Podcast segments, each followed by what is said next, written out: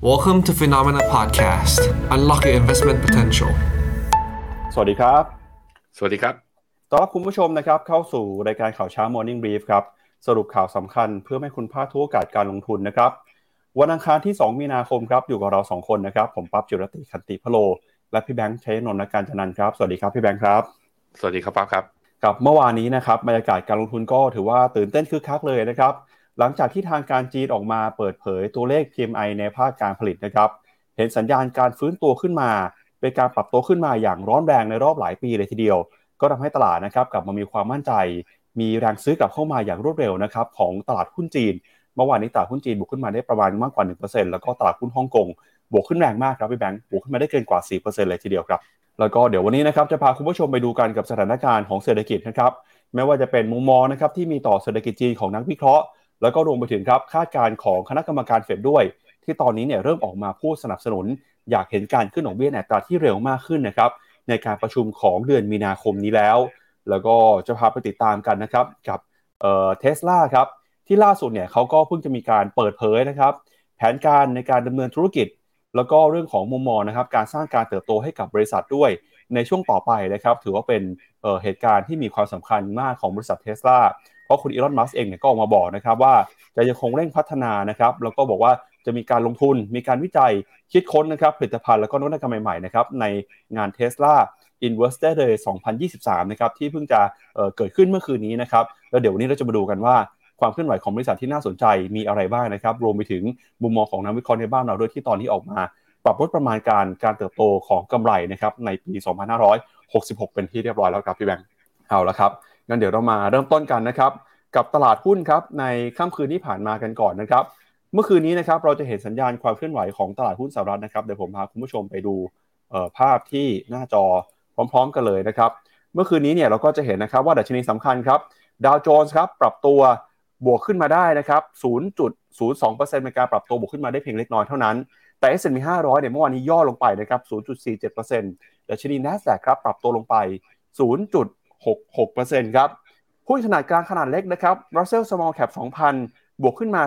0.07%ส่วนดัชนี Wix Index ครับเมื่อวานนี้ติดลบไปอออยู่ที่ระดับ 20.58 จุด สิ่งที่น่าสนใจก็คือช่วงนี้นะครับตลาดหุ้นของสหรัฐเนี่ยเขาประกาศผลประกอบการของบริษัทจดทะเบียนกัน ปรากฏว่าก็มีหุ้นค้าปลีกบางตัวนะครับที่ผลประกอบการออกมา ไม่เป็นไปตามที่ตลาดคาดนะครับ เมื่อวานนี้เนี่ยก็มีหุ้นที่ประกาศงบกันนะครับ ไม่ว่าจะเป็นหุ้นของ Wendy's, Salesforce, Snowflake นะฮะก็เป็นความเคลื่อนไหวครับที่ต้องจับตากันในการเข้าสู่เดือนมีนาคมนี้ครับพี่แบงค์ครับผมตัวดัชนีนะฮะตัว NASDAQ เนี่ยเมื่อวานนี้ลงมาเนี่ยต่ำกว่าเส้นค่าเฉลี่ย 200 วันอีกรอบหนึ่งนะครับ ดูน่ากังวลอยู่เหมือนกัน แต่ว่ามันเป็นการปรับตัวลงมาในขณะที่ VIX Index ไม่ได้ดีดขึ้น แถม Dollar Index นะครับเมื่อวานนี้มีการปรับตัวลงมาด้วยนะเมื่อวานนี้ลบลงมา 0.55 ลงมาต่ำกว่า 1 105 ตอนนี้อยู่ที่ 104.48พ อดอลลาร์อ่อนปุ๊บทองเลยสามารถที่จะเด้ง rebound ได้ด้วยเหมือนกัน ไปดูตัวหุ้นตัวใหญ่ข้างใน NASDAQ เนี่ยตัวที่ลงแรงๆก็มี Amazon นะครับลบไป 2.19%ลงมาต่ำกว่าเส้นค่าเฉลี่ย 50 วัน มี Nvidia ครับลบมา 2.2%หลังจากที่ประกาศ e a r n i n g ออกมาแล้วดีกว่าค่าตลาดดีดขึ้นไปนะเมื่อวันที่ 23 กุมภาบวกไป 14%ตอนนี้เข้ารอบย่อเหมือนกันนะครับ อีกตัวหนึ่งที่ปรับฐานลงแรงเมื่อเทียบกันใน NASDAQ ร้อยนะก็คือตัว Netflix ครับ Netflix เมื่อคืนนี้ปรับตัวลดลงมาประมาณลบ 2.69 แต่ก็ยังยืนเหนือเส้นค่าเฉลี่ย 100 วันอยู่นะฮะไปดูบอลยู10 ปีของสหรัฐก็จะเห็นว่าตัว bond yield 10 ปีของสหรัฐนั้นแตะ 4%เรียบร้อยนะฮะเมื่อคืนนี้ เมื่อคืนนี้ดีดขึ้นมาประมาณ 1.83%การที่อยู่ดี bond yield สหรัฐดีดกลับขึ้นมาอีกที อันนี้ก็สะท้อนความเห็นของเฟดนั่นแหละครับ แล้วก็นักลงทุนนะคาดการณ์ว่าเฟดจะขึ้นดอกเบี้ยแรงขึ้นนะครับซึ่งณตอนนี้ผมพาไปดู FedWatch Tool เร็วๆเลยรวบเดียวเลยนะฮะ ก็จะเห็นว่าในการประชุมวันที่ 22 มีนาของเดือนอของเดือนมีนาเนี้ยตลาดคาดการ์ว่ามีโอกาสประมาณ 70%ที่เฟดจะขึ้นดอกเบี้ย 0.25%มีและอีก 30%ที่เหลือเนี่ยคิดว่าจะขึ้น 50 basis point 30%นี้สูงกว่าเมื่ออเมื่อเดือนที่แล้ว วันที่ 1 กุมภาเดือนกุมภานะ ตอนนั้นน่ะโอกาสในการขึ้น 50 basis point ยัง 0%อยู่เลย ตอนนี้ขึ้นมา 30%แล้วครับ ค่อยๆ ขยับขึ้นมาเรื่อยๆ ถ้าเกิน 50%เมื่อไหร่ แสดงว่ามีโอกาสนะ เฟดจะกลับมาขึ้น ดอกเบี้ยแรงขึ้น ตรงนี้อาจจะไม่เป็นผลดีต่อตลาด และที่ตลาดหุ้นอเมริกาอ่ามิกซ์เนี่ยก็คือดาวโจนบวกแต่ S&P กับ NASDAQ ลบ ผมคิดว่าเรื่องหนึ่งก็เรื่องนี้แหละ คือตลาดยังไม่แน่ใจว่าเฟดจะขึ้นดอกเบี้ยในสปีดแบบไหนนะครับ ครับพาไปดูข้อมูลของเดือนมีนาคมกันหน่อยครับ ข้อมูลจากเว็บไซต์นะครับ The Stock Traders เอามาแนกครับเขาบอกว่า ตลาดหุ้น Wall Street นะครับ ถ้าดูสถิติย้อนหลังในช่วงที่ผ่านมาเนี่ยเดือนมีนาคมครับ มักจะเป็นเดือนที่ดัชนี S&P 500 ดาวโจนส์ครับปรับตัวขึ้นมาเฉลี่ยอยู่ที่ประมาณ 1%ครับ แล้วก็เดือนมีนาคมนะครับสถิติย้อนหลังเนี่ยก็เป็นเดือนที่ตลาดหุ้นสหรัฐ ปรับตัวดีที่สุดเป็นอันดับที่5นะครับจากทั้งหมด 12 เดือนด้วย อย่างไรก็ตามนะครับสำหรับเดือนมีนาคมในช่วง 3 ปีที่ผ่านมา เราก็จะเห็นนะครับว่าดัชนีดาวโจนส์มีการปรับตัวลงไป 13.7%นะครับในช่วงของปี เอ่อ2,000 2,563 ครับขณะที่ที่มีการแพร่ระบาดของโควิดนะครับก่อนที่ปี 2564 เนี่ยก็คือปี 2021 นะครับจะบวกขึ้นมา 6.6%แล้วก็ปี 2022 ครับเดชนีดาวโจนส์บวกขึ้นมาได้ 2.3%ครับเพราะฉะนั้นนะครับก็ให้จับตาดูครับสถิติของเดือนมีนาคมปีนี้จะเป็นอย่างไรจะเป็นไปตามอดีตที่เคยเกิดขึ้นหรือไม่ แล้วก็นอกจากนี้นะครับ เราก็จะเห็นว่านักทุนเนี่ยมักจะมีการเทขายหุ้นเพื่อทำกำไรในช่วงของ ท้ายเดือนมีนาคมด้วยนะครับ ก่อนที่จะปิดงบการเงินประจำไตรมาสแรกของทุกปีนะครับ อันนี้ก็เป็นความเคลื่อนไหวครับสถิติย้อนหลังของตลาดหุ้นสหรัฐครับพี่แบงค์มาดูต่อนะครับกับความเคลื่อนไหวของตลาดหุ้นยุโรปกันบ้างครับ ล่าสุดนะครับเมื่อวานนี้ดัชนีตลาดหุ้นยุโรปครับดัคของเยอรมนีครับปรับตัวลงไป 0.39%ฟุตซี่ร้อยอังกฤษนะครับบวกขึ้นมา 0.49%ส่วน CAC 40 ของฝรั่งเศส ลดลงไป 0.46%ดัชนียูโรซ็อก50 ครับ ปรับตัวลดลงมา 0.5%นะครับ ส่วนใหญ่เนี่ยตลาดหุ้นของยุโรปก็ยังเฝ้ารอดูท่าทีนะครับการใช้นโยบายการเงิน แล้วก็เมื่อวานนี้ครับหุ้นที่ปรับตัวข้ามาหนุนนำตลาด ก็คือหุ้นในกลุ่มเหมืองแร่นะครับบวกขึ้นมาได้มากกว่า 2%ขณะที่หุ้นในกลุ่ม utilities ครับเมื่อวานนี้ติดลบไป 2.6%ครับนักทุนจับตานะครับกับเรื่องของตัวเลขเงินเฟ้อในสภาพยุโรปด้วยนะครับหลังจากที่เงินเฟ้อของเยอรมนีออกมาเนี่ยสูงกว่าที่ตลาดคาดการไว้นะครับล่าสุดก็คือแตะระดับ 9.2%เป็นที่เรียบร้อยแล้วนะครับ แล้วก็อิตาลีเมื่อวานนี้ก็มีการรายงาน ตัวเลข GDP นะครับออกมาเติบโต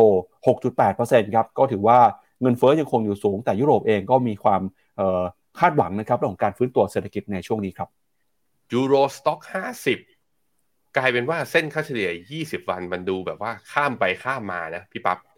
มันดูแบบยังไม่แน่ว่าจะหลุดหรือว่าจะไม่หลุด แต่พอมัน price in เรื่องดอกเบี้ยขึ้นไปแล้ว bond yield ของสหรัฐเนี่ย พอ bond yield 10ปีของตัวอเมริกาดีดขึ้น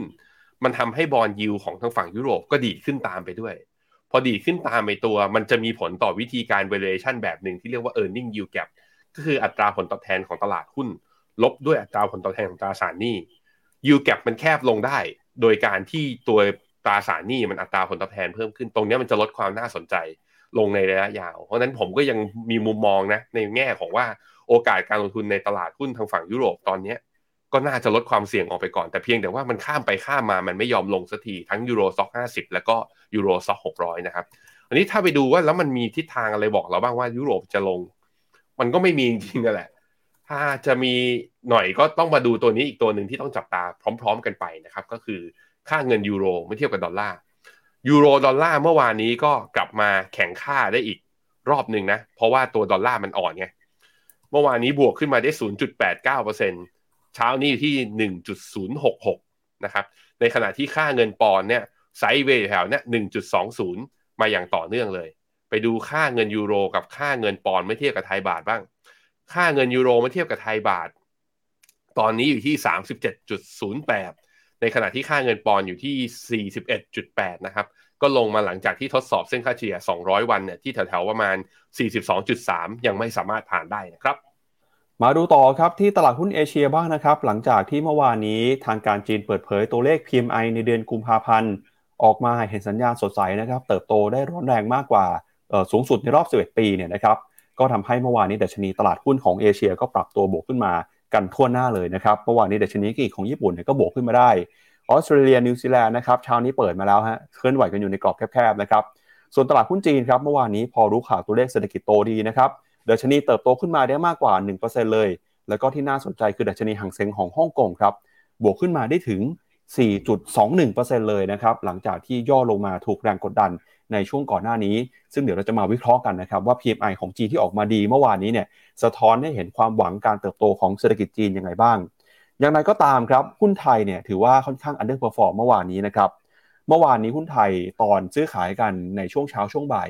บวกได้ตลอดกันเกือบทั้ง session เลยครับพี่แบงค์แต่พอมาช่วงปิดตลาดท้ายตลาดเนี่ยอยู่ดีๆก็โดนแรงขายออกมาครับทำให้สุดท้ายแล้วหุ้นไทยไม่สามารถปิดอยู่ในแดนบวกได้ ติดลบไปประมาณ 2.37%มาเคลื่อนไหวอยู่ที่ระดับ 1,619 จุดนะครับ ตอนนี้หุ้นไทยมีความกังวลหลายเรื่องครับ ไม่ว่าจะเป็นเรื่องของค่าเงินบาทนะครับที่อ่อนค่าอย่างรวดเร็ว เมื่อวานนี้เงินบาทอยู่ดีๆกลับมาแข็งค่ามากกว่า 1%เลยนะฮะ แล้วก็มีประเด็นเรื่องของการปรับลดประมาณการผลประกอบการของนักวิเคราะห์ด้วย หุ้นไทยตอนนี้กำลังจะมาทดสอบ 1,600 จุดนะครับ เรามัดระวังกันด้วยครับ ส่วนคอสปีเกาหลีใต้นะครับ เช้านี้บวกขึ้นมา 0.6 ครับ แล้วก็อินเดียนะครับ เวียดนาม เมื่อวานนี้เวียดนามก็บวกขึ้นมาได้สดใสนะครับ 1.9%ครับ ครับผม ตัวนิเคอีนะฮะ ก็ดีดกลับขึ้นมายืนเหนือเส้นค่าเฉลี่ย 200 วัน แต่ดูเหมือนพอตลาดหุ้นอเมริกาเนี่ยสามตลาดเขา mix กัน ทางฝั่งเอเชียคือนิเคอีที่เปิดมาแล้วเนี่ย ก็เลยเลือกทางไม่ถูกเหมือนกัน ตอนนี้ก็เลยบวกเพียงแค่ 2 จุดหรือ 0.01%เท่านั้นเองนะครับ คอสปีของเกาหลีนะครับ ก็ยังยืนเกาะอยู่ที่เส้นค่าเฉลี่ย 200 วัน ยังสู้อยู่นะ ยังสู้อยู่ คอสปีจะกลายเป็น technical call ได้เนี่ย เราต้องเห็นคอสปีทะลุ 2,500 จุดขึ้นไปให้ได้ก่อน ตอนนี้ที่ 2,427 รอกันไปก่อนนะครับหางเสียงเมื่อวานดีด4%เนี่ยเป็นความน่าสนใจไหมข้อ คืออยากให้มันทดสอบเส้นค่าเฉลี่ย 200 วันก่อนนะ ความเห็นผมอะแล้วค่อยดีดบน pattern ทางสัญญาณทางเทคนิคมันจะสวยมากอะแต่ไม่เป็นไร เลือกที่จะดีดเลยนะครับ หลังจากตัวเลข PMI ออกมาดี แล้วผมไม่แน่ใจว่าเพราะว่ามาตรการเรียก แจกตั๋วเครื่องบินให้คนนักท่องเที่ยวเข้าไปเนี่ย มันเป็นในเชิง sentiment แล้วทำให้บรรยากาศการลงทุนคึกคักด้วยหรือเปล่า แต่บวกแบบนี้เนี่ยโหโอกาสลงน่าจะยากหมายว่า โอกาสจะกลับมาเป็นขาลงน่าจะยากเพราะอันนี้เป็นแปลว่ามี panic buy เกิดขึ้นแน่ๆนะฮะตัว CSI 300 ก็เลยได้อานิสงด้วยกลับขึ้นมายืนอยู่ใน up trend channel อีกครั้งหนึ่งแล้วก็ยืนเหนือเส้นค่าเฉลี่ย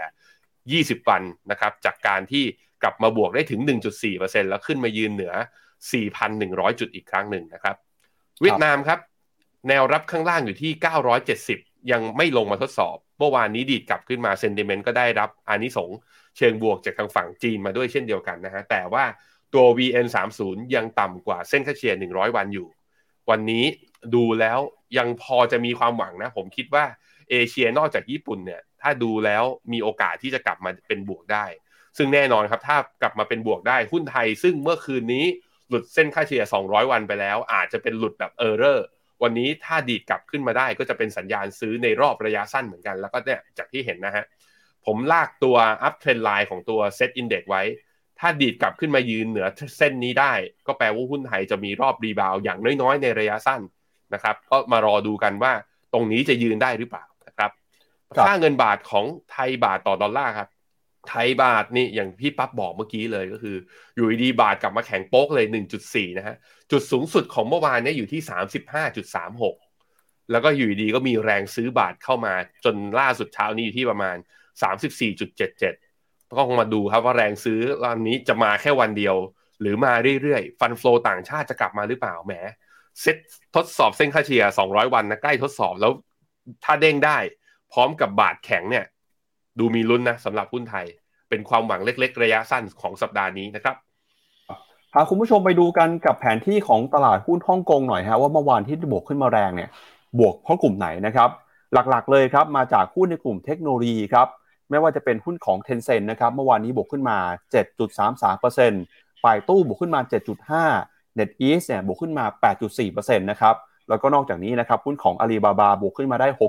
6.2% JD.com บวกขึ้นมา 5%ครับหุ้นในกลุ่มอุตสาหกรรมบ้างนะครับ BYD บวกขึ้นมา 6%ครับ Haier บวกขึ้นมา 3%แล้วก็หุ้นในกลุ่มธนาคารพาณิชย์นะครับ ไม่ว่าจะเป็น China Construction Bank ไทยเอ่อ China เอ่อธนาคารของจีนเนี่ยที่เกี่ยวข้องกับการค้าเกี่ยวข้องกับการลงทุนนะครับ HSBC ก็บวกขึ้นมาได้ตั้งแต่ 2-3%แล้วก็หุ้นในกลุ่มประกันด้วยนะครับ ผิงอันอินชูรันเมื่อวานนี้บวกขึ้นมาเกือบ8%ครับ ก็ถือว่า สดใสนะครับตอบรับกับตัวเลขเศรษฐกิจจีนที่ออกมาค่อนข้างดีเลยทีเดียวครับ มาดูต่อนะครับราคาสินค้าโภคภัณฑ์บ้างครับ ราคาน้ำมันราคาทองคำช่วงเช้าวันนี้เป็นยังไงบ้างครับ ล่าสุดนะครับราคาทองคำเริ่มจะปรับตัวบวกขึ้นมาได้แล้วนะครับหลังจากที่ตัวเลขเศรษฐกิจจีนเนี่ยส่งสัญญาณแข็งแกร่งฮะพอเศรษฐกิจจีนส่งสัญญาณดีอะไรอะไรก็ดีนะครับเพราะว่าความคาดหวังเรื่องเศรษฐกิจจีนฟื้นตัวทำให้ตลาดมองว่าดีมานความต้องการของทองคำอาจจะเพิ่มขึ้นครับ ราคาทองคำเมื่อคืนนี้เลยบวกประมาณ 1.5-1.6%นะครับล่าสุดมายืนอยู่ที่ 1,835 ดอลลาร์ต่อทรัลล์ครับแล้วก็ที่ทางของราคาน้ำมันนะครับล่าสุดราคาน้ำมันดิบ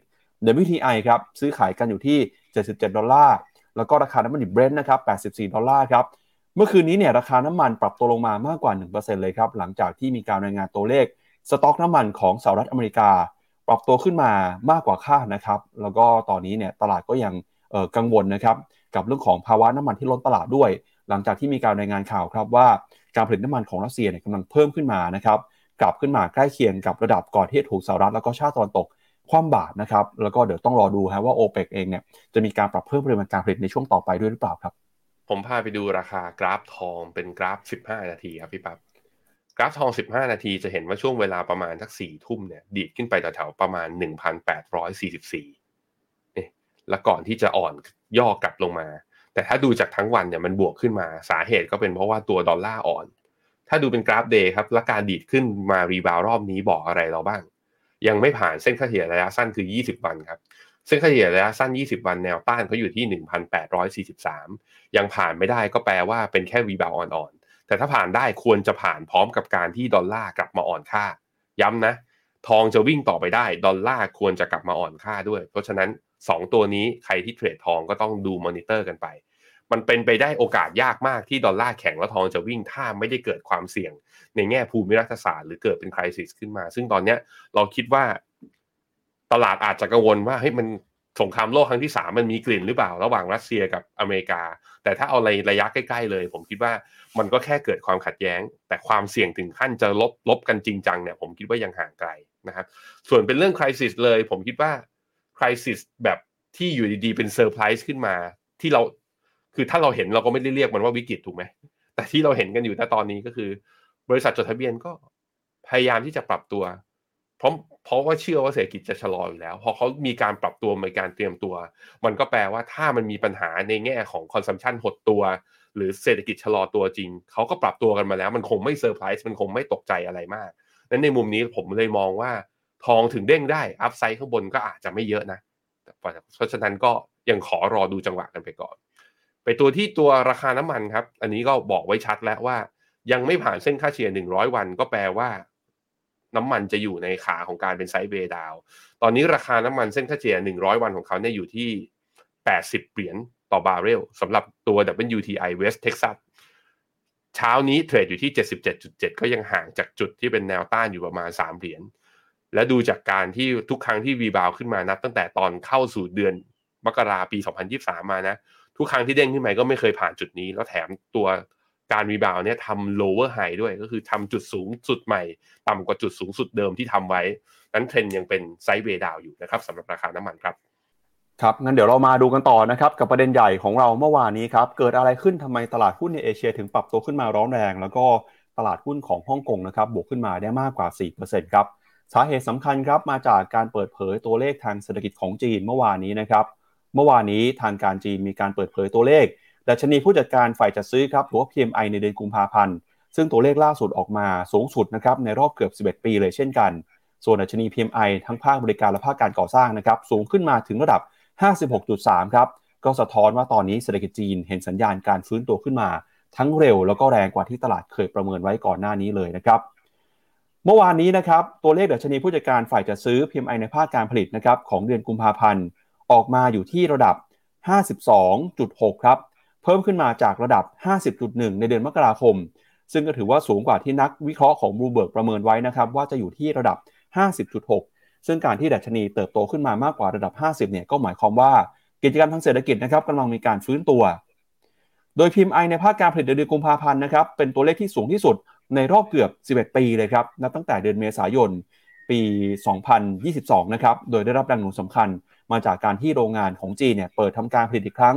หลังจากหยุดยาวในช่วงของเทศกาลตรุษจีนนะครับ ซึ่งถือเป็นการสนับสนุนการฟื้นตัวของเศรษฐกิจ ที่ยังคงต้องพึ่งพาการค้าปลีก และการบริการในช่วงที่ผ่านมา ส่วนตัวเลข PMI นะครับที่ไม่ใช่เป็นภาคการผลิตครับ ซึ่งรวมทั้งภาคบริการและภาคการก่อสร้างเนี่ยก็เพิ่มขึ้นมา แต่ระดับนะครับ 56.3 จากระดับ 54 ในเดือนที่แล้วนะครับแล้วก็สูงกว่าที่นักวิเคราะห์คาดการด้วย เพราะฉะนั้นสรุปก็คือตัวเลข PMI นะครับทั้งภาคการผลิต แล้วก็ PMI ในภาคบริการเนี่ยออกมาสูงกว่าคาดทั้ง 2 ตัวเลยนะครับนอกจากนี้นะครับยังมีตัวเลขผลผลิตในภาคการผลิตด้วยครับปรับตัวขึ้นมาถึงระดับ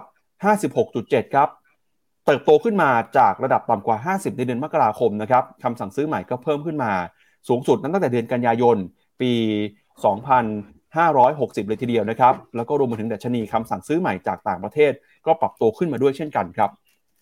ดัชนีต่างๆ เหล่านี้นะครับเป็นตัวชี้วัดครับว่ากิจกรรมทางเศรษฐกิจของจีนกำลังฟื้นตัวขึ้นมา ทั้งภาคการผลิตและภาคบริการนะครับรวมไปถึงการจับจ่ายใช้สอยของประชาชนในประเทศ ก็กำลังปรับตัวเพิ่มขึ้นมาด้วย หลังจากตอนนี้นะครับรัฐบาลจีนส่งสัญญาณกำลังฟื้นฟูเศรษฐกิจ เนื่องจากคนจำนวนมากครับกังวลกับสถานการณ์โควิดในช่วงก่อนหน้านี้ พอรัฐบาลจีนออกมาเปลี่ยนแปลงมาตรการควบคุมโควิด ลดความเข้มงวดลงไป ประชาชนสามารถกลับมาใช้ชีวิตได้อย่างปกติมากขึ้น โรงงานกลับมาเปิดโรงงานได้นะครับ หลังจากเทศกาลตรุษจีน กิจการต่างๆ พอฟื้นตัวขึ้นมาเราก็จะเห็นนะครับว่าการจับจ่ายใช้สอยความเชื่อมั่นของผู้บริโภค แล้วก็อัตราการผลิตนะครับในภาคอุตสาหกรรมของจีน ก็ค่อยๆ ฟื้นตัวขึ้นมาด้วยครับนักสถิติอาวุโสของสำนักงงานสถิติแห่งชาติของจีนออกมาระบุนะครับว่าเศรษฐกิจของจีนยังคงฟื้นตัวอย่างต่อเนื่องในเดือนกุมภาพันธ์ เป็นผลมาจาก ความมั่นใจนะครับที่กลับมาอีกครั้งหนึ่งหลังจากเรื่องของโควิด -19 บรรเทาลงไป แล้วก็ตอนนี้รัฐบาลจีนนะครับก็มีมาตรการในการเข้ามาสนับสนุนนะครับการเติบโตทางเศรษฐกิจของจีนด้วย พอมีการประกาศตัวเลขแบบนี้นะครับก็ส่งผลทาให้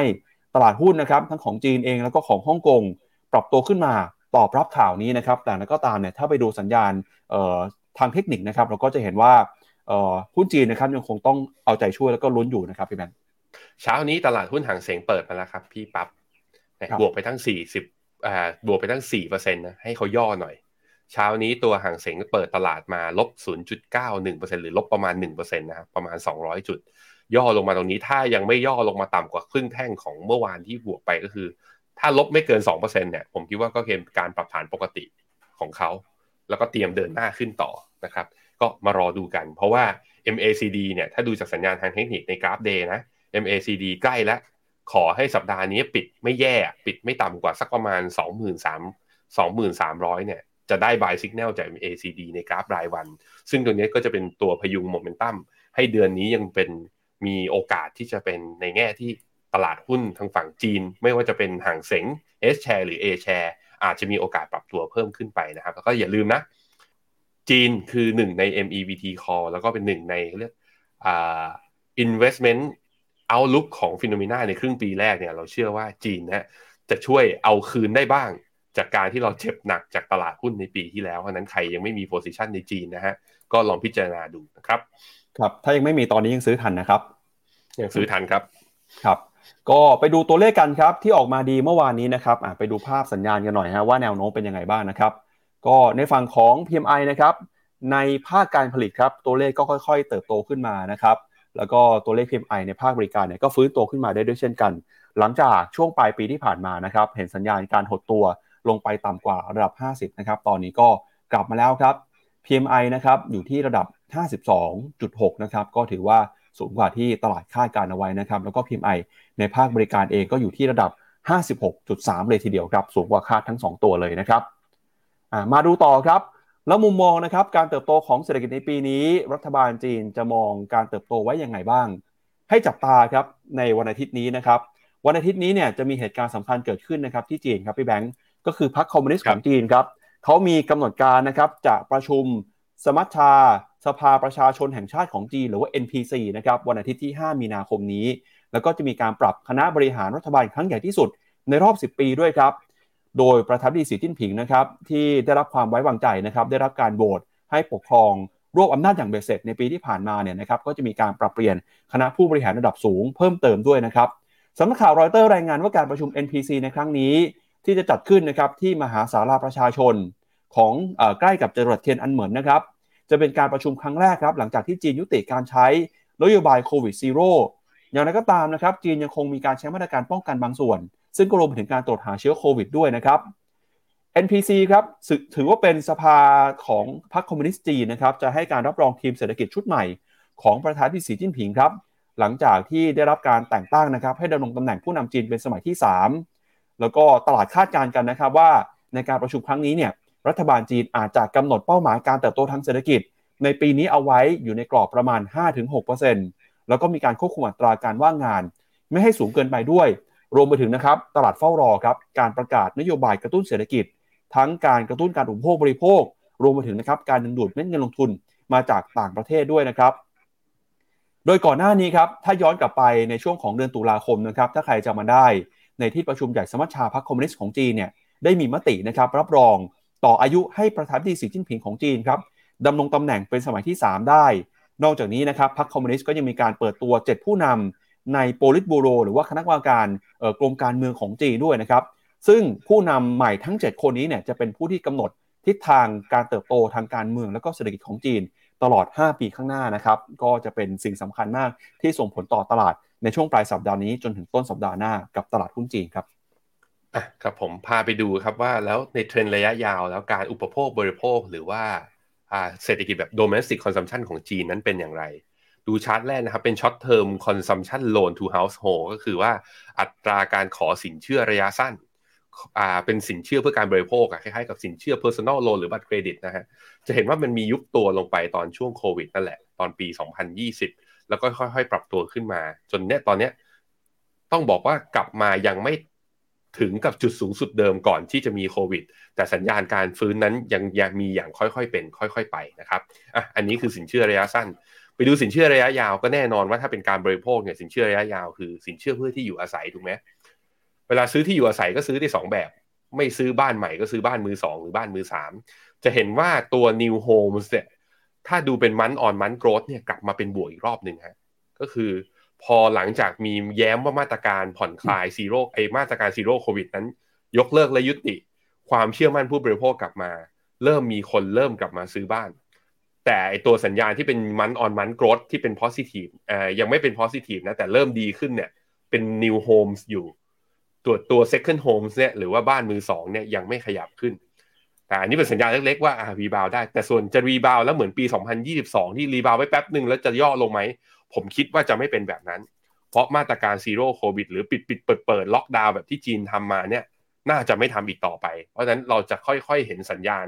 ไอ้ตัวสินเชื่อบ้านเนี่ยจะดีมากขึ้นเรื่อยๆ แล้วเมื่อตัวบ้านซึ่งเป็น item ใหญ่ที่ดีมากขึ้นไปเรื่อยๆนะมันแปลว่า consumption ของจีนน่าจะค่อยๆ ทยอยกลับมาครับในแง่ของตัวตัวราคาไอยอดขายบ้านนะครับก่อนหน้านี้ก็เนี่ยปี 2022 ก็ย่อลงมา ตอนนี้ Major Developers เนี่ยเขาบอกว่าจะเป็นปีแรกเลยนับตั้งแต่ปีเดือนมกราปี 2000 เดือนมิถุนาปี 2021 เนี่ยน่าจะเห็น อัตราการเติบโตแบบ year on year นะแบบปีต่อปีเนี่ยกลับมาเป็นบวกได้เป็นครั้งแรก นี่ก็เป็นอีกมุมหนึ่งที่เป็นความหวังนะครับ และอีกส่วนหนึ่งนะฮะระยะสั้นๆเลยก็คือเมื่อวันที่อย่างจีนเพิ่งออกมาตรการในการกระตุ้นอสังหาเมื่อตอนเดือนกันยาเนี่ยก็จะเห็นว่าหุ้นอสังหาหรือ property sector ของเขาเนี่ยก็บวกกันขึ้นมา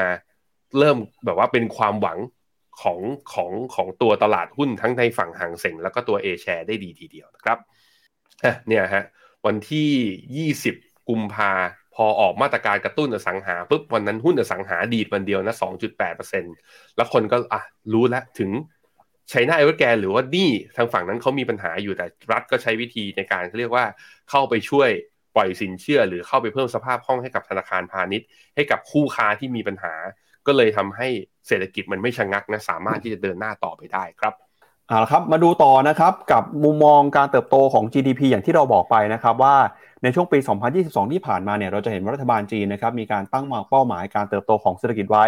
รัฐบาลจีนอยากจะเห็นการเติบโตอยู่ที่ระดับ 5%แต่ออกมาจริงนะครับอยู่ที่ประมาณ 3%เท่านั้นครับแล้วในปี 2023 นี้เนี่ยแนวโน้มการเติบโตจะเป็นยังไงนะครับตลาดก็ประเมินว่า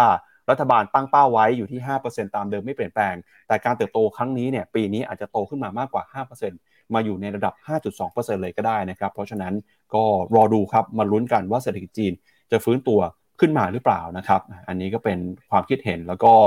สิ่งที่เกิดขึ้นนะครับกับมุมมองของนักวิเคราะห์ที่มีต่อตลาดหุ้นจีนครับ มาดูต่อครับกับภาพของเศรษฐกิจสหรัฐบ้างครับ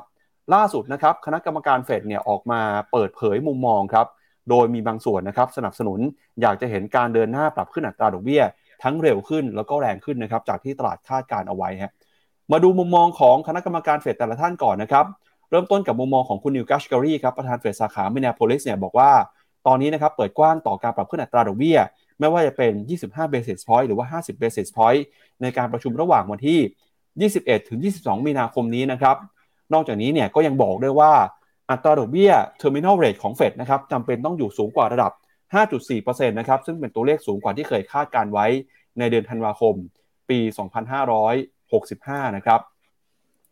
ซึ่งตัวเลขนี้นะครับของคณะกรรมการเฟดครับก็เป็นตัวเลขที่ออกมาบ่งชี้นะครับถึงความมั่นใจว่าเศรษฐกิจสหรัฐจะสามารถรับมือกับการเดินหน้าปรับขึ้นอัตราดอกเบี้ยได้ คุณนิวกัชกรีบอกนะครับว่าคณะกรรมการเฟดท่านอื่นเนี่ยก็เห็นด้วยเหมือนกัน ที่บอกว่าการใช้นโยบายการเงินเนี่ยควรจะมีความเข้มงวดนะครับไม่ควรจะผ่อนคลายมากเกินไป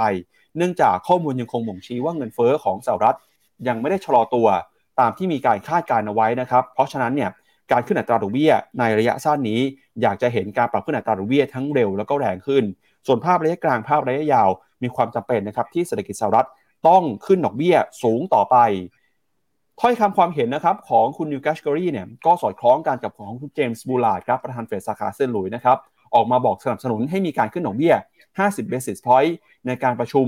เดือนมีนาคมนี้เช่นกันนะครับแล้วก็นอกจากนี้นะครับก็มีมุมมองของคณะกรรมการเฟดอีกท่านหนึ่งก็คือ คุณราฟาเอลบอสติกครับ ประธานเฟดสาขาแอตแลนตา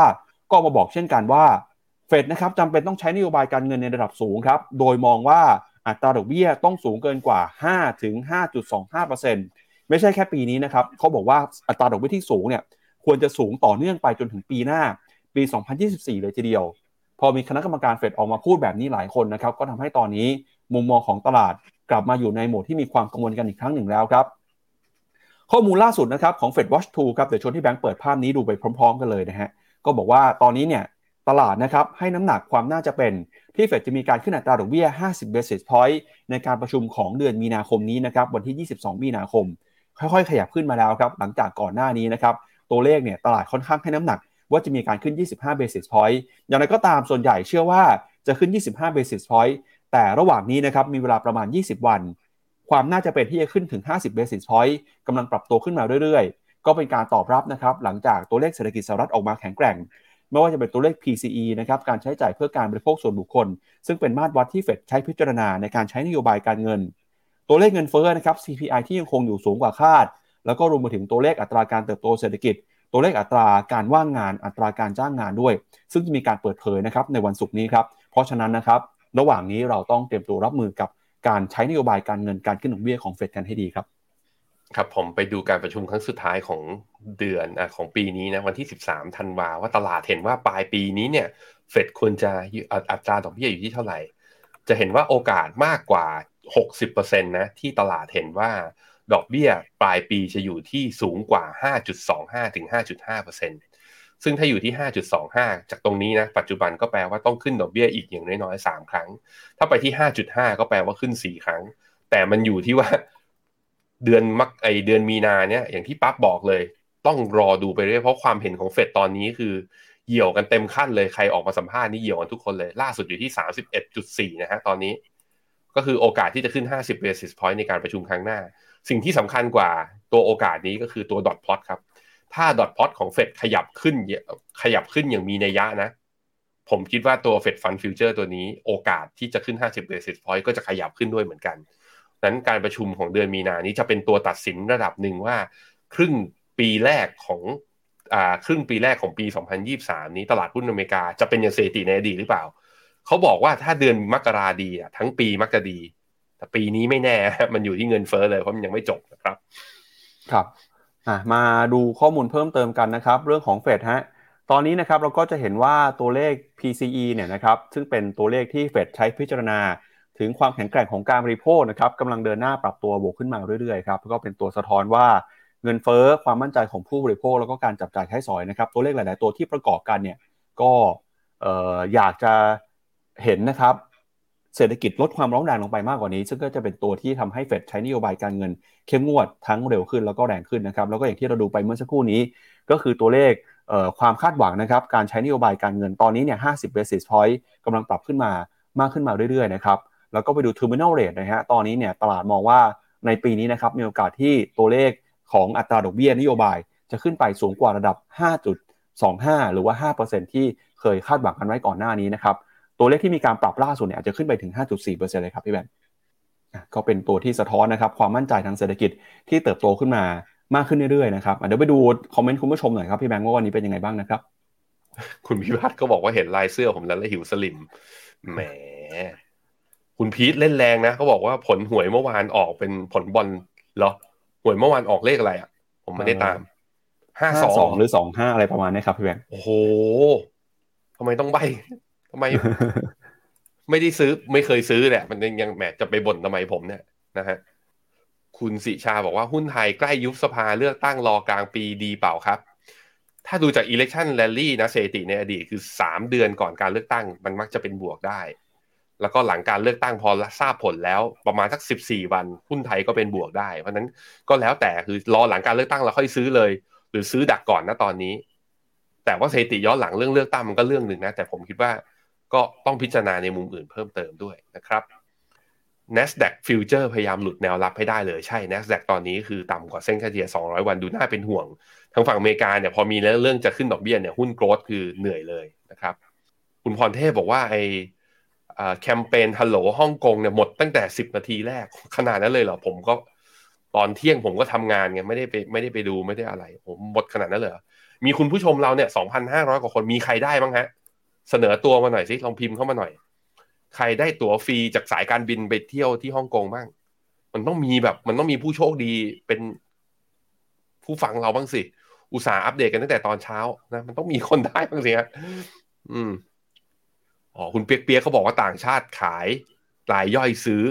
บอกเป็นทีมเมาเออ แต่บาทกลับมาแข็งนะ บาทแข็งอย่างนี้แล้วต่างชาติเขาซื้ออะไรกันนะทำไมไม่ยอมมาซื้อหุ้นนะฮะ ทองลงมาแตะหนึ่งพันแปดร้อยสามสิบเอ็ดไหนลองมาดูอะมาดูราคาทองกันอีกทีหนึ่งหนึ่งพันแปดร้อยสามสิบเอ็ดก็คือยังไม่ทะลุเส้นค่าเฉลี่ยห้าสิบวันนะพี่ปับ๊บยังบอกไม่ได้อันนี้เป็นแค่ technical rebound นะครับ ส่วนหุ้นฮั่งเส็งนะตอนนี้ ลบอยู่แต่แถวประมาณสักลบหนึ่งเปอร์เซ็นอย่างที่บอกไปฮั่งเส็งวันนี้ถ้าย่อลงมาไม่ลบต่ำกว่าสองเปอร์เซ็นแล้วสามารถยืนแถวประมาณสองหมื่นสามร้อยได้เนี่ย ใครยังไม่มีของอยากให้มี ใครมีแล้วถ้าเขายืนได้เนี่ย รอลุ้นจาก buy signal จาก MACD แล้วจะเพิ่มสัดส่วนหรือเปล่าว่ากันนะครับ ครับมาดูประเด็นเรื่องของจีนกับสหรัฐกันบ้างนะครับ ตอนนี้เนี่ยความสัมพันธ์ระหว่างจีนกับสหรัฐยังคงตึงเครียดอยู่นะครับ มีการออกมาตอบโต้ทั้งเรื่องของเศรษฐกิจนะครับ เรื่องของเทคโนโลยีล่าสุดเนี่ยทางการสหรัฐก็เตรียมจะแบนแอปพลิเคชัน TikTok ของจีนนะครับ แล้วก็ตอนนี้ครับเรื่องของโควิดถูกเอากลับขึ้นมา เป็นประเด็นอีกครั้งหนึ่งแล้วครับ หลังจากที่ผู้อำนวยการของ FBI สหรัฐนะครับออกมาระบุว่ามีโอกาสครับที่เชื้อโควิดโคโรนาไวรัสเนี่ยนะครับอาจจะเล็ดลอดออกมาจากห้องแลบห้องทดลองของเมืองอู่ฮั่นซึ่งทางการจีนก็รีบออกมาปฏิเสธเลยนะครับ โดยก่อนหน้านี้ครับผู้อำนวยการ FBI นะครับออกมาระบุว่า FBI เนี่ยได้มีการตรวจสอบแหล่งที่มาของการระบาดครั้งนี้มาระยะหนึ่งแล้ว แล้วก็บอกมีแนวโน้มสูงนะครับว่าอาจจะมาจากห้องทดลองในอู่ฮั่นครับ ตอนนี้นะครับเขาบอกว่ารัฐบาลของ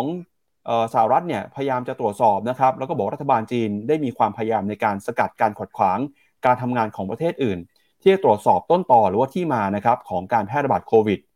ก็ย้อนกลับไปตั้งแต่ปลายสัปดาห์ที่แล้วนะครับหนังสือพิมพ์ Wall Street Journal ของสหรัฐได้มีการรายงานว่า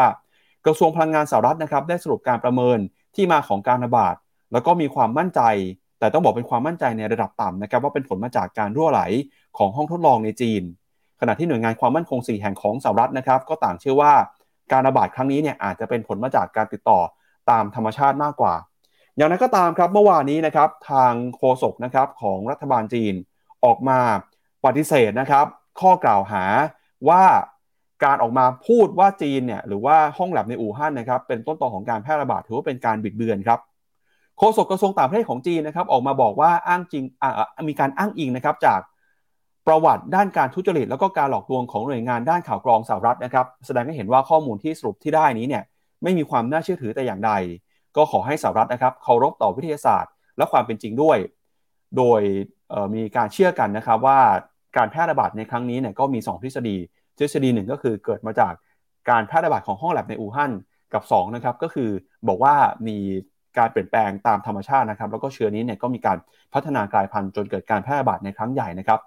เราไปย้อนไทม์ไลน์หนะครับว่าช่วงที่ผ่านมานะครับจีนกับสหรัฐเขามีการกล่าวหายังไงบ้างในเรื่องนี้นะครับย้อนกลับไปตั้งแต่วันอาทิตย์ที่ 26 กุมภาพันธ์ครับหนังสือพิมพ์ Wall Street Journal นะครับออกมารายงานบอกกระทรวงพลังงานสหรัฐเนี่ยเชื่อนะครับว่า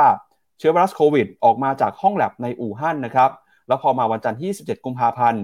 โฆษกความมั่นคงแห่งชาติของสหรัฐก็ออกมาบอกว่า รัฐบาลนี้นะครับยังไม่ได้ข้อสรุป หรือว่าเห็นพ้องต้องการในเรื่องของต้นกำเนิดโควิดแต่อย่างใด แล้วก็วันอังคารครับวันที่ 28 ผู้อำนวยการของ FBI ก็ออกมาบอกว่า FBI นะครับออกมาพูดเชื่อมั่นว่า มีโอกาสความเป็นไปได้ที่เชื้อไวรัสจออกมาจากห้องแลบในอู่ฮั่นแล้วก็มาเมื่อวานนี้นะครับทางการจีนออกมาตอบโต้นะครับว่าเชื้อไวรัสนี้ไม่ได้ออกมาจากทาง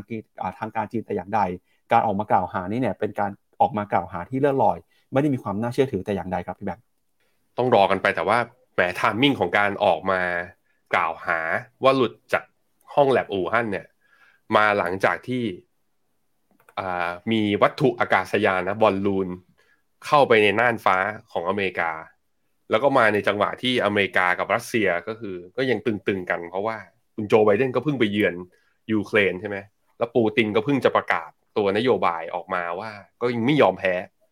คือเพราะนั้นเรื่อง geopolitical risk หรือว่าความเสี่ยงระหว่างเนี่ย ประเทศแกนหลักของโลกเนี่ยก็ยังคงเป็นปัญหาที่อาจจะปกคลุมตัวเซนติเมนต์ของตลาดในปีนี้อยู่ หวังว่าจะขึ้นบูรันยาวๆ แบบว่าจะไม่มีการสู้รบตอนยุค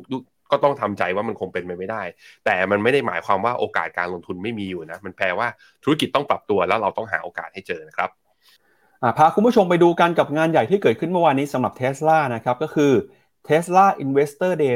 2023 ครับ คุณอีลอน มัสก์เนี่ยก็ออกมาขายของนะครับ ขายไอเดียว่าการเติบโตในอนาคตของ Tesla จะมี การผลิตผลิตสินค้าอะไรใหม่ๆ ออกมาบ้าง หรือว่า Master Plan นะครับใน part ที่3เนี่ยจะมีอะไรบ้างครับ เมื่อวานนี้นะครับคุณอีลอนมัสก์ก็บอกว่าบริษัทเนี่ยจะยังคงมุ่งเน้นนะครับการพัฒนารถยนต์รุ่นใหม่นะครับแล้วก็บอกด้วยนะครับว่าจะมีการผลิตนะครับอุปกรณ์ที่จะสร้างให้เกิดพลังงานกระแสไฟฟ้านะครับแล้วก็รวมไปถึงครับความพยายามที่จะสร้างให้เกิดการใช้พลังงานสะอาดให้กับโลกนะครับ ก็มีการเปิดเผยนะครับถึงความเป็นไปได้สำหรับผลิตภัณฑ์ใหม่ ที่จะใช้เรื่องของฮีทปั๊มนะครับในการสร้างพลังงานด้วยนะครับเดี๋ยวเรามาดูสรุปกันหน่อยว่าเมื่อวานนี้เขาพูดถึงเรื่องของการใช้พลังงานในรอบนี้ยังไงบ้าง คุณอีลอนมัสก์ครับ CEO ของเทสลาออกมาพูดถึงแผนการลดการใช้พลังงานฟอสซิลเมื่อวันพุธนะครับระหว่างที่หลายฝ่ายเนี่ยคาดหวังว่าจะมีการเปิดเผยนะครับรถยรถยนต์ขับเคลื่อนพลังงานไฟฟ้า ในรุ่นใหม่ที่มีขนาดเล็กลง แล้วก็มีราคาถูกลงด้วยนะครับ เพื่อที่จะขยายฐานลูกค้าของเท s l a นะครับ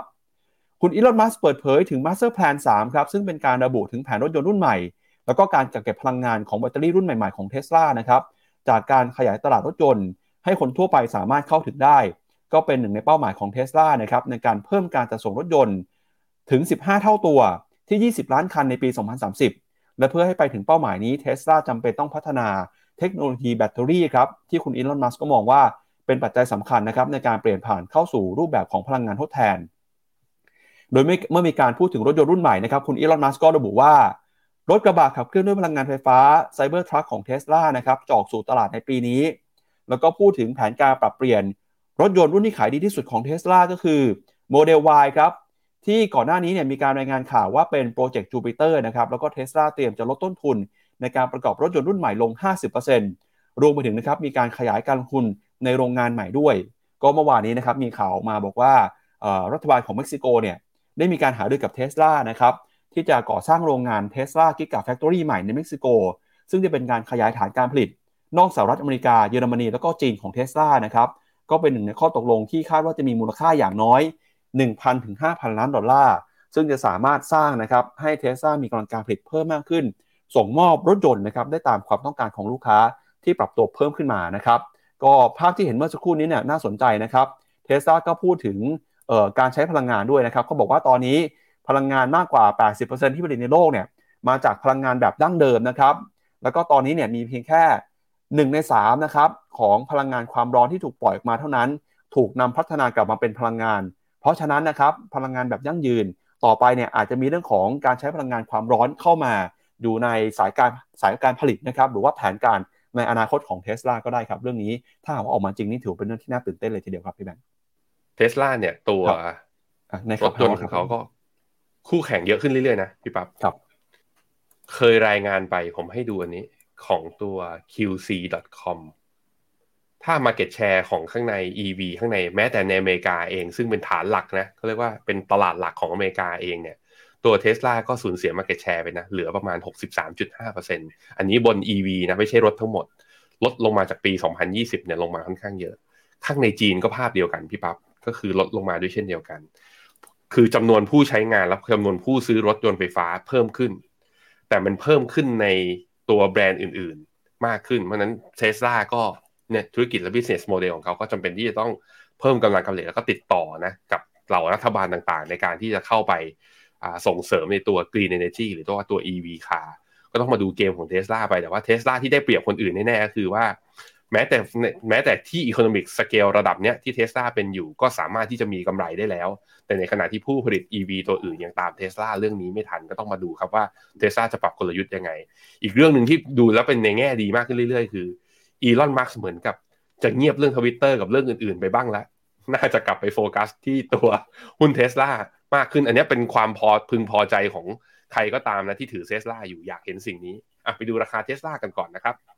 ราคาเทสลาเมื่อวันอังคารเนี่ยลบมา 0.9%เมื่อวานนี้ลบต่ออีก0อ่า1.4%ยังไม่ต่ำกว่าเส้นค่าเฉลี่ย 20 วัน แต่ที่เห็นก็คือ high ของเมื่อตอนวันที่ 16 กุมภาเนี่ยรอบนี้ที่เด้ง rebound ขึ้นมายังไม่ผ่านนะนั้นมุมผมผมมีมุมมองความเห็นส่วนตัวเลยว่าเทสลาอาจจะเข้าสู่รอบปรับฐานเบาๆ สักรอบหนึ่งก่อนที่จะสาอาจอาจจะดีดกลับได้อีกทีหนึ่งหลังจากประกาศงบไตรมาสหนึ่งเป็นต้นไปก็ต้องรอหน่อยครับ ครับ ก็ เมื่อสักครู่นี้พี่แบงค์บอกว่าคุณอีลอนมัสเนี่ยอาจจะเงียบไปนะครับ ไม่ได้พูดเรื่องของ Twitter นะครับ หรือว่าทำอะไรแปลกๆออกมาฮะแต่ยังพูดไม่ทันขาดคำเลยครับพี่แบงค์ก็จากประเด็นเมื่อกี้ครับเรื่องอู่ฮั่นเนี่ยแหละครับ ที่บอกว่ามีเชื้อไวรัสแพร่ระบาดจากห้องแลบในอู่ฮั่นที่เรารายงานกันไปนะฮะก็คือแกก็ไปร่วมวงวิพากษ์วิจารณ์ด้วยครับพี่แบงค์แต่มารอบนี้เนี่ยโอ้โหก็ไม่ธรรมดาเพราะว่ามันจะพาดพิงไปถึงรัฐบาลจีนด้วยนะครับ ก็ในช่วงที่ผ่านมาครับพอมีคนพูดว่ามีทฤษฎีความเป็นไปได้นะครับ ที่เชื้อไวรัสออกมาจากอู่ฮั่นนะครับ คุณอีลอนมัสก์ก็เข้าไปคอมเมนต์ข้อความใน Twitter ของนักเขียนนะครับ ออกมาพูดเหมือนกันนะครับบอกว่าดรแอนโทนีฟาวชีเนี่ยให้ทุนสนับสนุนนะครับการวิจัยแบบเอ่อ gain of functional function ที่อู่ฮั่นนะฮะแล้วก็โกหกสภาคองเกรสเรื่องนี้นะครับ แล้วก็ FBI กำลังออกมาสรุปตรงกันว่าโควิดเนี่ยหลุดออกมาจากห้องแลบอู่ฮั่นนั่นแปลว่า ดรแอนโทนีฟาวชีให้การสนับสนุนการพัฒนาเชื้อโควิด -19 ใช่หรือไม่ อันนี้เป็นมุมมองของนักเขียนที่ออกมาพูดนะครับ คุณอีลอน มัสเข้าไปแสดงความเห็นบอกว่า เขาทำมันผ่านองค์กรทางผ่านหรือว่า Eco Health นะ ก็คือออกไปแสดงความคิดเห็นเนี่ยที่มันมีความเกี่ยวข้องฮะว่าห้องเชื้อไวรัสมันจะออกมาจากอู่ฮั่นนะครับ ก็ทำให้ตอนนี้เนี่ยทางการจีนก็เลยไม่พอใจ มีสื่อนะครับของจีนออกโรงออกมาเตือนบอกว่าคุณอีลอน มัสเนี่ยควรจะหยุดแสดงความคิดเห็น หรือว่าแชร์ทฤษฎีนะครับที่อ้างว่าโควิดออกมาจากห้องแลบในจีน พร้อมกับเตือนด้วยนะครับว่าทำแบบนี้เนี่ยเออต้องระวังฮะมันจะเป็นการทุบมะเข้าตัวเองนะครับ เพราะว่าจีนเนี่ยเป็นโรงงานผลิตสำคัญ แล้วก็เป็นตลาดใหญ่ของเทสลาเพราะฉะนั้นนะครับออกมาพูดอะไรเนี่ยคนจีนไม่เข้าใจนะครับว่าพูดเล่นหรือพูดจริงฮะแล้วมันจะส่งผลกระทบต่อเทสลาได้ในอนาคตถ้าหากว่ายังไม่หยุดนะครับพี่แบงก์ก็ เสียวเลยฮะเจอไปไปไปแซะจีนแบบนี้คนจีนไม่เข้าใจว่าพูดเล่นพูดจริงนะครับ คือแซะอเมริกาแซะพวกเดียวกันเองได้แต่แซะจีนแบบนี้นี่อาจจะไม่ใช่เรื่องสนุกของคุณอีลอนมัสก์นะครับ อืมใช่ มันไม่ใช่แค่คนจีนด้วยรัฐบาลจีนเห็นยังไงกับเรื่องเนี้ยแบนได้เลยนะ อย่าลืมนะว่าจีนเป็นตลาดหลักของตัวเทสลาด้วยเหมือนกันอะรอดูกันครับว่าจะมี react ทางฝั่งจีนตอบโต้ไหม หรือว่าเขาจะมองข้ามว่าเห็นว่าเป็นแค่ความเห็นเล็กๆน้อยๆอะก็ต้องดูกันต่อฮะครับ เอาละครับไป ดูคอมเมนต์คุณผู้ชมเรื่องเทสลาหน่อยครับก็น่าสนใจหลายเรื่องนะครับ คุณผู้ชมที่ดูรายการเราหลายคนก็เป็นแฟนเทสลานะครับ ไหนความเห็นเทสลาไม่เห็นมีเลยไปของผมไม่ขึ้นนะพี่ปั๊บพี่ปั๊บกดให้หน่อยอ่าดูความเห็นอื่นก่อนก็ได้ครับพี่แบงค์คุณชาวิสบอกว่าถ้า full auto เนี่ยยังไม่สำเร็จนะเทสลาจะมีปัญหาใช่ valuation ที่สูงเนี่ยมันส่วนหนึ่งก็คือ เพราะตลาดและนักลงทุนเชื่อว่าเทคโนโลยีที่เทสลามีนั้นล้ำหน้ามากกว่านะฮะ คุณคุณอลงกรบอกว่าแมนยูมีหุ้นไหมครับ ถ้าได้แชมป์อีกต้องเด้งแน่ๆ ผมพาไปดูหุ้นแมนยูแล้วอย่าตกใจนะ เพราะมันน่าจะลงแหละแมนเชสเตอร์นี่ไง ชื่อ MANU อยู่ใน New York Stock Exchange เนี่ยเอ้าทำไมได้แชมป์แล้วราคาหุ้นร่วงอะ ขอพี่แบงค์สลับจอหน่อยครับ ไปเปิดหุ้นแมนยูหน่อยครับพี่แบงค์อ่ามาแล้วครับนี่นี่นี่เนี่ยเอ้าได้แชมป์ได้แชมป์แล้วทำไมหุ้นร่วง เพราะว่าเอ่อ Wall Street Journal นะ เขา valuation หุ้นแมนยูนะตอนนี้ออกมาเนี่ย ต่ำกว่าราคาที่คาดการตอนแรกพี่ปับ๊บต่ำกว่าเยอะเลย เขาก็เลยมองว่าอ้าวก็แปลว่าถ้าจะขายไปเนี้ยอาจจะขายไม่ได้ราคา ก็เลยมีมีการปรับฐานลงมา แต่ไม่เป็นไรนะแฟนฟุตบอลครับ เราก็ต้องดูที่ผลบอลใช่ไหมถ้าแมนยูปีนี้ได้สี่ถ้วยจริงหุ้นอาจจะวิ่งต่อก็ได้นะฮะนั้นใครที่สนใจก็อะลองไปดูกันนะครับ ซึ่งผมเนี่ย ให้ตายยังไงให้หุ้นแมนยูถูกให้ตายยังไง ผมบอกได้เลยว่าผมไม่ซื้อนะครับน่าจะรู้ว่าเพราะอะไร คุณพีชบอกว่าหุ้นนีโอก็ล่วงแรงเลย เออ จริงจริงจริงไหนไปดูซิ หุ้นนีโอโอ้ประกาศเออร์เน็งออกมาไม่ดีนะขาดทุนมากกว่าที่ตลาดคาด แล้วก็เมื่อวานนี้ปรับฐานลบลงมา 5.9%ทีเดียว รถไฟฟ้าจีนเนี่ยเนี่ยเนี่ยเนี่ยคือจุดต่าง รถไฟฟ้าจีนคือมียอดขายก็จริง แต่ยังทำกำไรในภาพรวมยังไม่ได้นะ ครับ ไปครับพี่ปั๊บครับ ก็โอ้โหคุณผู้ชมเข้ามา เวลาพูดถึงหุ้นแมนยูนี่เข้ามาแซวพี่แบงค์เยอะเลยนะฮะคือต้องบอกว่ารายการเราเนี่ยพยายามจะเป็นกลางเรื่องการลงทุนนะครับ แต่พอเป็นเรื่องฟุตบอลเนี่ย อาจจะขอไว้เรื่องหนึ่งนะครับอะไปข่าวต่อไปเถอะเดี๋ยวทัวครัร์บจะมานะฮะอ่าไปดูหุ้นไทยกันหน่อยครับ หุ้นไทยช่วงที่ผ่านมาปรากฏว่าผลประกอบการไตรมาสที่4นะครับออกมาไม่เป็นไปตามเป้าฮะและสิ่งที่หลายคนกังวลก็คือ แล้วผลประกอบการปีนี้จะเป็นยังไงนะครับ ก็ความกังวลเนี่ยเริ่มมีความชัดเจนมากขึ้นครับหลังจากนักวิเคราะห์นะครับเริ่มทยอยออกมา ปรับลดประมาณการการเติบโตของกำไรในปีนี้ลงแล้วนะครับล่าสุดครับหลักทรัพย์เอเชียพลัสครับออกมาหันคาดการกำไรของบริษัทจดทะเบียนในปีนี้ลง 11.81%เหลือ 1.12 ล้านล้านบาทนะครับจากเดิมเนี่ยที่ตั้งเป้าไว้จะเติบโตอยู่ที่ประมาณ 1.27 ล้านล้านครับหลังจากผลประกอบการไตรมาสที่4นะครับออกมาต่ำกว่าเป้าครับก็ทำให้ดัชนีปีนี้เนี่ย อาจจะลดลงมาด้วยนะครับ โดยนักวิเคราะห์ก็บอกว่าให้ระมัดระวังกันกับเรื่องของการเติบโตทางเศรษฐกิจนะครับโดยช่วงที่ผ่านมาถือว่าเป็นวันสุดท้ายของการประกาศผลประกอบการนะครับ ตอนนี้เริ่มเห็นบริษัทจดทะเบียนออกมาพูดนะครับ แล้วก็มีโบรกเกอร์ออกมาปรับมุมมองการเติบโตของกำไรในปีนี้ด้วยครับ โดยส่วนใหญ่เนี่ยผลประกอบการของบริษัทจดทะเบียนนะครับออกมาต่ำกว่าคาดการณ์ครับที่จะสูงถึงระดับ 40%ส่งผลทำให้โบรกเกอร์นะครับลดกำไรของบจในปีนี้ลงครับ มาดูกับมุมมองของที่แรกนะครับก็คือคุณเทิดศักดิ์ทวีธีรธรรมฮะจากเอเชียพลัสครับออกมาบอกว่าผลการดำเนินงานไตรมาส 4 ครับ ประกาศออกมาแล้วทั้งหมด 538 บริษัทนะครับคิดเป็น 92%ของ Market Cap มีกำไรสุทธิอยู่ที่ 143,000 ล้านบาท ปรับตัวลงมา 35%เมื่อเทียบกับไตรมาสก่อนหน้าที่มีกำไรนะครับกว่า 222,000 ล้านบาท แล้วก็ลดลงมา 45%ครับเมื่อเทียบกับช่วงเดียวกันของปีก่อน ดังนั้น Asia Plus นะครับได้มีการปรับลดประมาณการกำไรของปีนี้ลง 11.81%มาอยู่ที่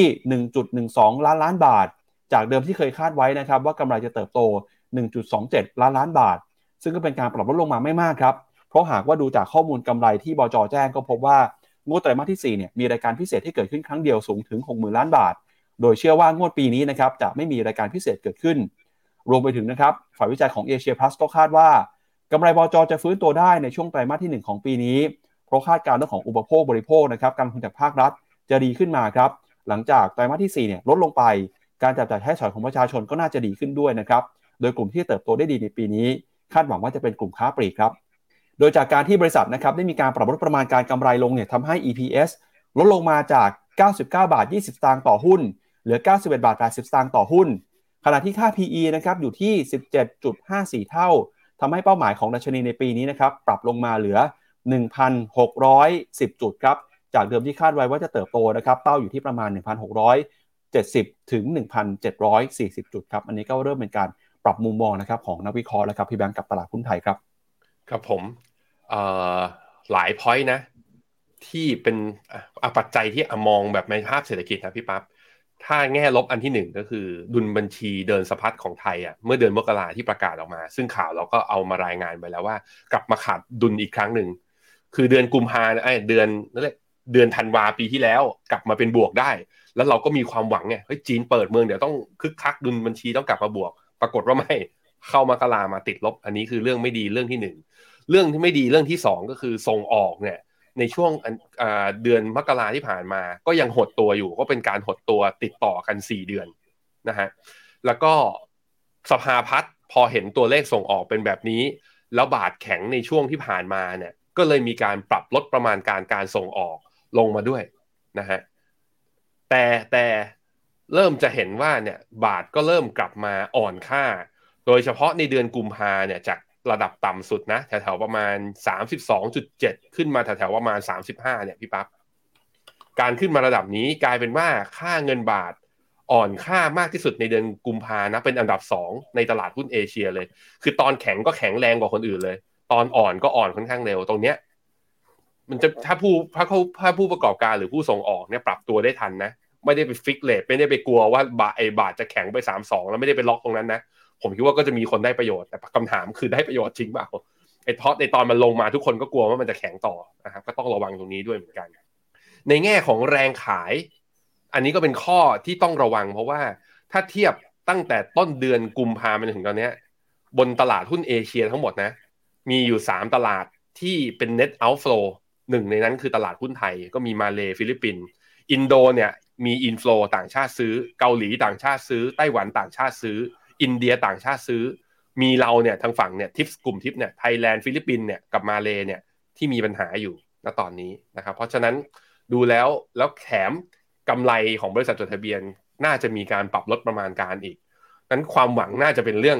ความหวังจีนเปิดเมือง ซึ่งระยะยาวหน่อย ความหวังจีนเรื่องการท่องเที่ยว อันนี้ก็ระยะยาวหน่อย ระยะสั้นๆ ก็คงจะเป็นเรื่อง election rally หรือว่าการเลือกตั้ง ก็ต้องมารอดูกันอะไปดูที่หน้าจอของปั๊บครับ ก็จะเห็นเนี่ยนะครับไอตัวเส้นสีดำเนี่ยใช่ไหมยังมีความเสี่ยงที่จะถูกปรับลดประมาณการ ซึ่งถ้าเมื่อไหร่ปรับลดประมาณการเนี่ยก็จะเป็นเทรนระยะยาวต่อตลาดหุ้นเมื่อเทียบกับตลาดหุ้นโลกด้วยก็คือ ตลาดหุ้นไทยยังมีโอกาสที่จะ underperform ตลาดหุ้นโลกนะนี่คือเหตุผล หลักๆ เลยสำคัญเลยที่ทำไมเราถึงเราเป็นนักลงทุนไทยจำเป็นที่จะต้องกระจายความเสี่ยงไปลงทุนในต่างประเทศไปบ้าง เพราะว่าตอนนี้เศรษฐกิจไทยเมื่อเทียบกับประเทศเศรษฐกิจขนาดเมื่อเทียบกับเศรษฐกิจของประเทศอื่นๆ ในเรื่องของอัตราการเติบโตนั้น เรายังไม่ได้สู้เขาได้ขนาดนั้นนะครับอันนี้ก็ให้เห็น PE แบนตอนนี้เซ็ตเราเนี่ยเทรดอยู่ที่ PE อยู่แถวๆประมาณสัก 19 เท่า ก็ถือว่าไม่ถูกไม่แพงนะ โดยที่ถ้า สมมุติว่าเซ็ตลงไปเทรดที่ค่าเฉลี่ยที่สักประมาณ15เท่าเนี่ย ก็จะมีโอกาสที่จะหลุดลงไปต่ำกว่าพันหกตรงแบรนเนี่ยแบรนล่าง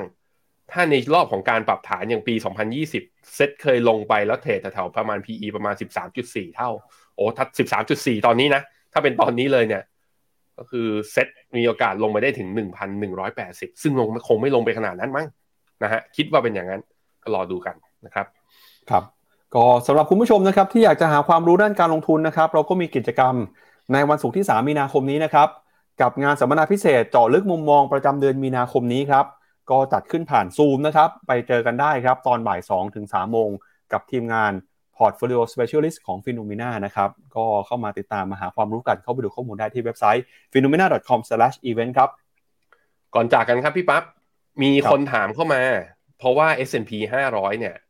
เอ่อ ถ้าดูบนสัญญาณทางเทคนิคนะ เรามี tactical call ออกไป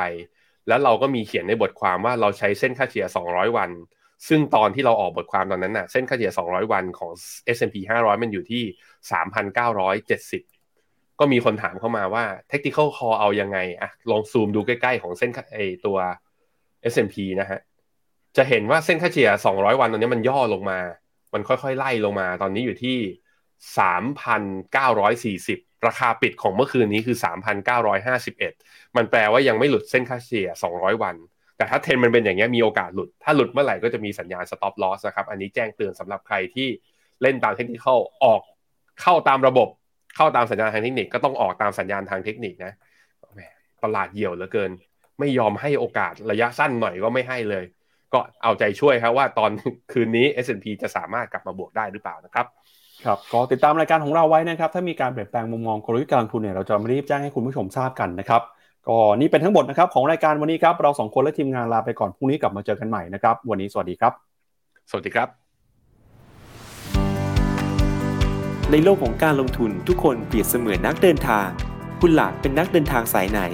กองนี้ก็ดี เทรนด์การลงทุนนี้ก็มา ใครว่าดีเราก็ไปหมดแต่ไม่ค่อยเวิร์กให้ FINNOMENA Exclusive บริการที่ปรึกษาการเงินส่วนตัว ที่พร้อมช่วยให้นักลงทุนทุกคนไปถึงเป้าหมายการลงทุน